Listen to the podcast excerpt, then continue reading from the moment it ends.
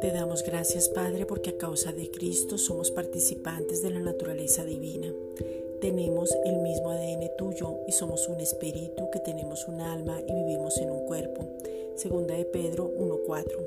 Hemos vuelto al origen, desde donde estamos confiados, seguros, tenemos un Padre maravilloso, el mismo ADN, tenemos una identidad clara. Romanos 8:29. Nos fortalecemos en el espíritu y nuestro cuerpo y nuestra mente se someten para estar enfocados. Efesios 3:16. A causa de Cristo, nuestro cuerpo y nuestra mente se someten para poder estar enfocados. Efesios 3:16. A causa de Cristo tenemos preciosas y grandísimas promesas que ya nos fueron dadas en Él, porque Jesús es el amén del Padre.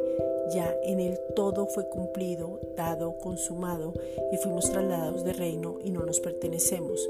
Segunda de Pedro 1.4. La promesa es Cristo y ahora Él nos habita desde donde somos, nos movemos y existimos. Romanos 11:36. A causa de Cristo todas las cosas que pertenecen a la vida y a la piedad nos han sido dadas. Esas cosas es que Él fue manifestado en carne, murió y resucitó para darnos una nueva vida. Segunda de Pedro 1.3.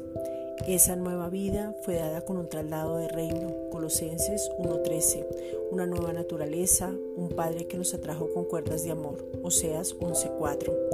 Gracias Padre por haber enviado a tu Hijo por amor por nosotros, Juan 3.16. Gracias por todo lo que recibimos a causa de Cristo. A causa de Cristo nos esforzamos en la gracia. Eso quiere decir que lo conocemos cada día más, nos relacionamos con Él, somos más íntimos cada día, es nuestro amado, el deseado, el anhelado.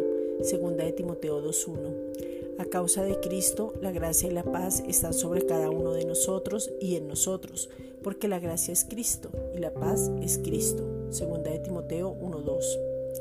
Gracias Padre porque a causa de Cristo retenemos las sanas palabras. Tito 1.9. Esa es la palabra de gracia, la palabra de justicia. Salmos 119, 160. La palabra de verdad. Santiago 1.18. Gracias Padre.